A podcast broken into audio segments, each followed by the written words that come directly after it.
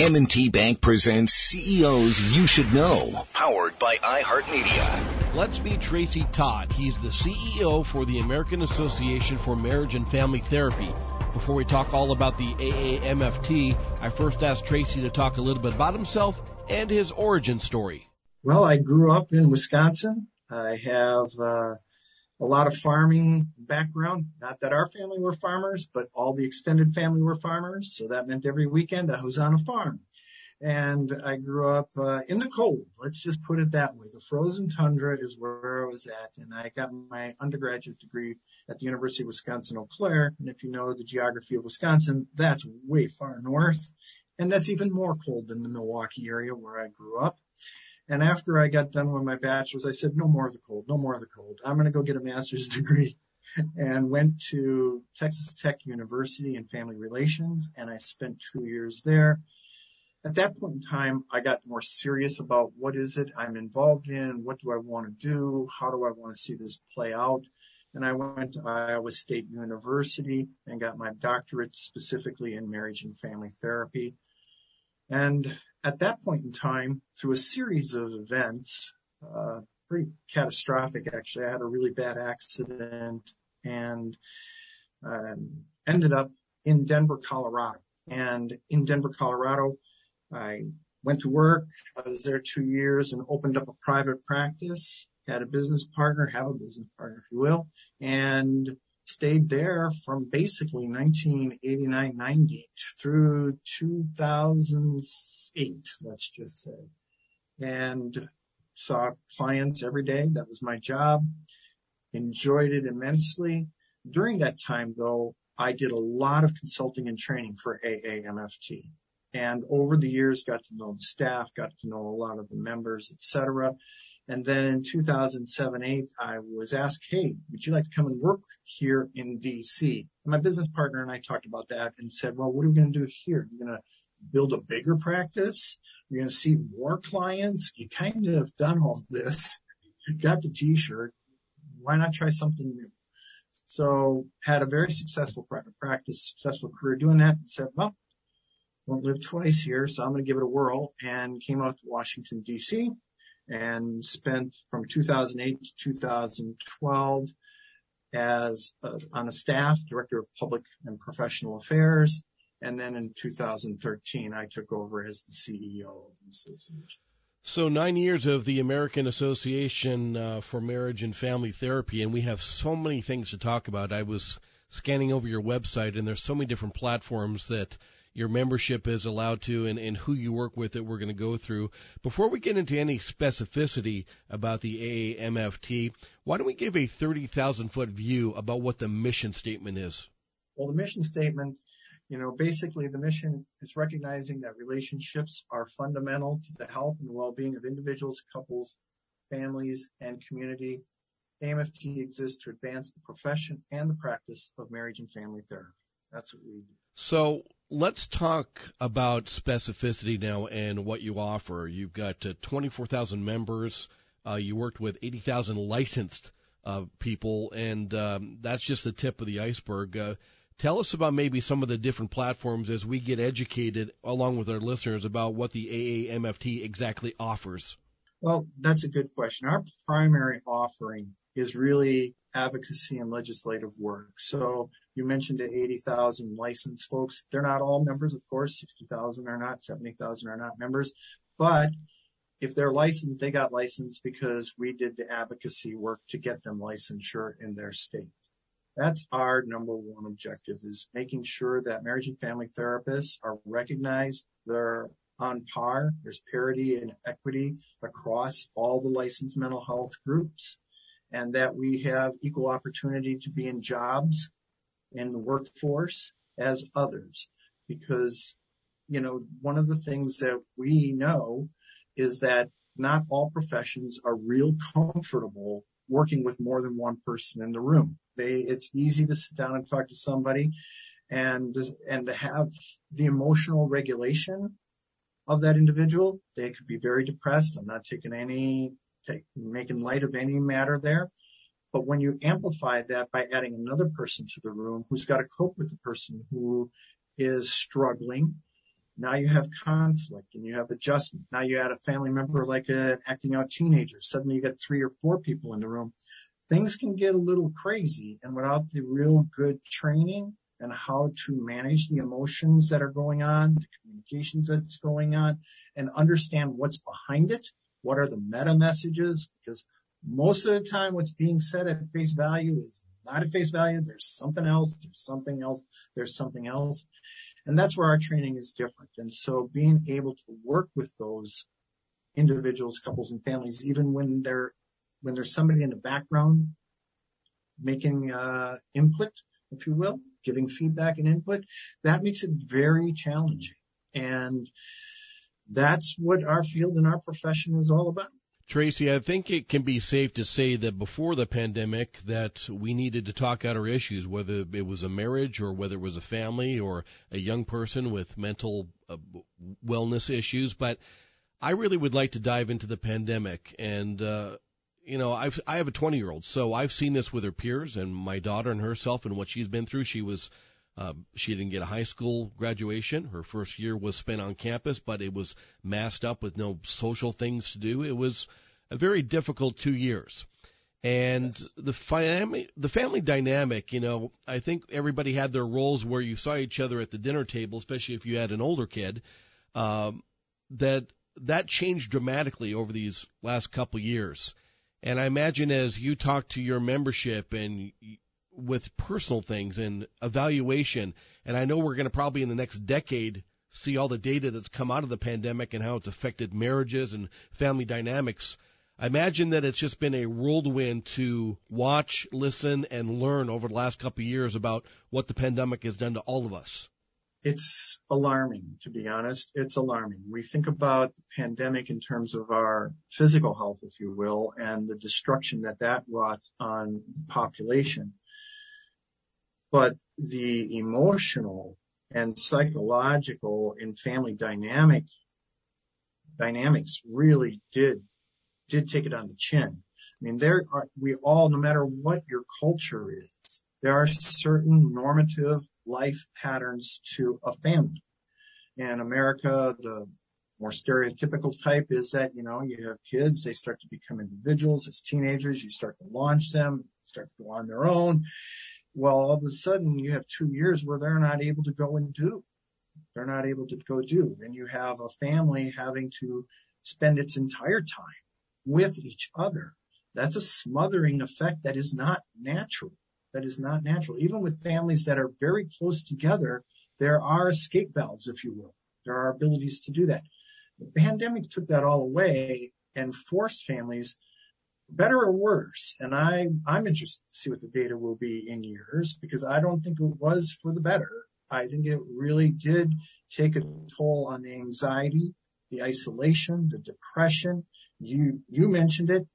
Just the normative life events that our kids would go through, whether it's going out and playing sports, whether it's a graduation ceremony, whether it's an orientation to a university. Suddenly you're not doing any of that and you're living in your little bubble, having to have conversations with the people in your little bubble, which is not a lot. And things can get a little crazy in that bubble because there's no reality check. There's no comparison. There's no ability to say, well, this is what I'm going through. What are you going through? You had to do that through formats like Zoom, which did a good job. I mean, thankfully we had at least technology to get us there. Cause you imagine not having this 50, 10 years ago, 50 years ago, how hard this would have been. So we act, we had technology help us, but that's, that's still not the same as running around on the, the, at the mall with your friends. It's still not the same as going to a party. It's still not the same. And I'm not talking about abnormal misbehavior, but I'm talking about kids getting into mischief. That's normal and healthy all of that was really taken away and almost put on families to find ways to do it that maybe wasn't even acceptable because you're you're not supposed to leave home. Those kind of things really took a toll on the family. You know, Tracy, there's so many different areas that we could delve into this area without getting too specific, but you mentioned the family dynamic and we haven't yet talked about the marriage dynamic. And that goes along with working at home or maybe a spouse losing a job and working with your kids and their mental wellness and on and try not to get sick and die. I mean, I could go on and on and on and on. And also the human condition of having contact with people and social skills and all those things too. I imagine the mar- I don't want to assume anything, but I imagine a lot of marriages were also affected during the pandemic and not necessarily in a positive way. I, I would have to agree with that. And again, I'll be really interested to see in the long-term research what what has evolved from it. But we all know, I mean, I went to school in got marriage and family therapy. We all knew that there had to be some separation of work and home. That's one of the most fundamental things. Don't bring work home. And if you do, you're going to bring home, talk about it, get some support, and then try to leave it behind you. Through two years, there was no leaving work at home. I mean, it was one of those things of, oh, well, I can go to work right now. I can go to work right now. Not the most healthy thing because the line got very blurred. Where does relationships start and stop? When does work start and stop? Now, add some confounding factors such as losing your job and now you have a spouse that's working and you're not, and the spouse is working from home, wow, that's, you know, that really had some complications, whether the spouse who is working is looking at one who's not working and saying, we got to get you working, the other way around. I mean, those are the kind of things that really started to get convoluted. And that's just one simple example on how it could impact couples, not to mention the health concerns, another family member health concerns all of that compounded, and I look at it as, you know, the ripple effect. It is the perfect throw the rock into the lake and see the ripples. This went way beyond anything that we are, that's even in our consciousness at this time. We will start to see things come up that we'll say, I never even thought of that. It had such an in-depth kind of impact. I imagine that you and your peers and your membership talk about the last couple of years of, of being so historical because not only are we just trying to function normally, but then you throw in the pandemic and maybe having an older loved one dying and not being able to say goodbye to them, the losing of the jobs, the mental wellness of your young people. You know, once again, I could go on and on. We weren't built for this. And I imagine as you talk to your peers that while the empirical data will take time over the next decade to really sink in to see how it affected us all, that your membership might also feel overwhelmed by what's happened the last couple years and the people that they're working with, all the families and the young people. Well, they get the double whammy like almost everybody in healthcare gets. I mean, whether it's, you know, physicians to nurses to marriage and family therapists, we all get it. We have to deal with our clients who are going through it and help them, then turn around and go home and have to deal with it ourselves. There is no separation. Whatever we're seeing in the office is going on in our home. And that dynamic doesn't give respite, doesn't give you the chance as a healthcare provider to say, I'm going to take a break. I'm going to go and spend my weekend away and recharge myself and get myself ready to go by Monday to see the next client, the next patient. There's no doing that. For two years, it's around the clock because if I'm not helping clients, I've got to help my own family and deal with the very struggles you just outlined that we are experiencing. Tracy, we have a, a lot of listeners that uh, pay attention to the CEOs you should know. This one is is so hits, I think, close to home for all of us, whether you're married, in a relationship, families. And I imagine for a lot of people, including myself when I was younger, there's a stigma to getting any kind of therapy. So anybody who has been through hell and back the last couple of years, whether it's a marriage, it's a relationship, their children, the family dynamic, what would you recommend when it comes to talking about issues so they can get to the next level to start the healing process of what they've been through? That's a very good question. I think at the very fundamental level, what is important for everybody to grasp is that relationships matter. No matter where you're at, whether you're at school, whether you're at work, whether you're in a recreational league, relationships matter. We are in the habit of relating to one another. And when those relationships aren't good, when there's something wrong with those relationships, we know it. How many times do we hear about people who come home from work and complain about a coworker? Or we have our kids complain about another student or a teacher or whatever. Relationships matter. And regardless of you, if you're an individual sitting by yourself and you're thinking, okay, this is just me. It's not about the family. It's not about a marriage. It's just me. No, it's not. It's about you in a context with other relationships of people who care about you, love you, that you care about and you love. And how can you emotionally be at your very best to be supportive to them and be supported by them? Again, even if it's an individual thinking I'm not married and I don't have a family, it, you're still in a family of some sort. You're still in a system of human beings and relationships matter. So for me to say to people, it's always, I always want to say to folks, relationships matter. And yes, there has been this stigma, but take a look at all of the people that are coming out saying, listen, I needed mental health. I've got it. We've got pro athletes who are sitting out games, matches, seasons because they want to make sure their mental health is good because they've, this is a long haul. This is a long way to go. Whatever you're in, whatever system you're in, it's a long, long race and you need to be at your best so you can succeed, whether it's at work or home and you can help others to be able to succeed. So it's sort of like put the stigma aside because there, to me, there is no stigma. It is truly courageous and a badge of honor to say, yes, I need help and I'm going to go get it. Well said and agreed, by the way. I know that research and data are a very big deal when it comes to what you and your membership does. And you have a journal and you did a 10 year plan on something that I know that you're proud of and also is fascinating. Maybe tell our listeners about that as well.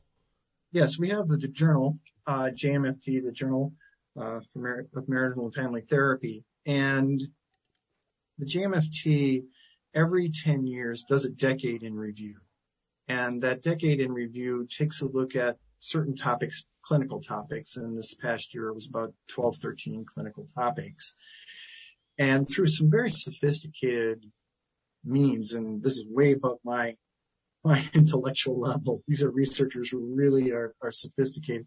They're able to say, okay, we're going to, for example, look at 2,000 articles on a certain topic and distill those articles down to maybe 150 that are quality research projects. Then what do those 150 articles tell us about this subject matter, whether it's substance abuse, partner violence, anxiety, depression, childhood disorders, whatever it might be. What do they tell us?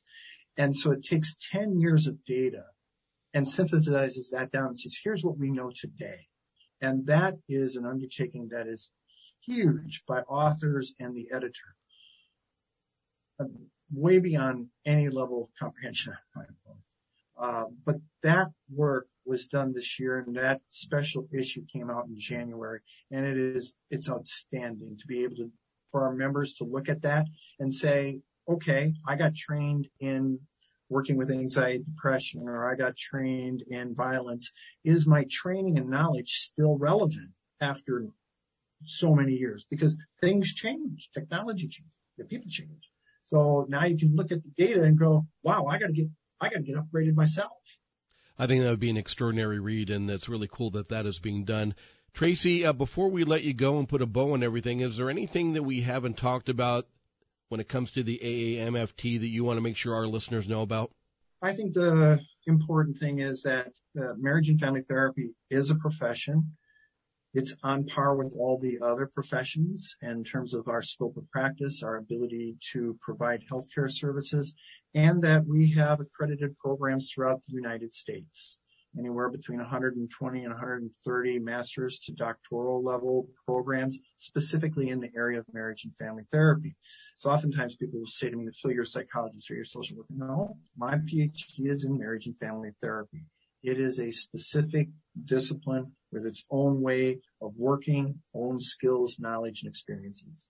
Tracy, if anybody wants more information, they want to become a member, they want to partner with you, they want to look at a possible career when it comes to the AAMFT, how do they go about doing that?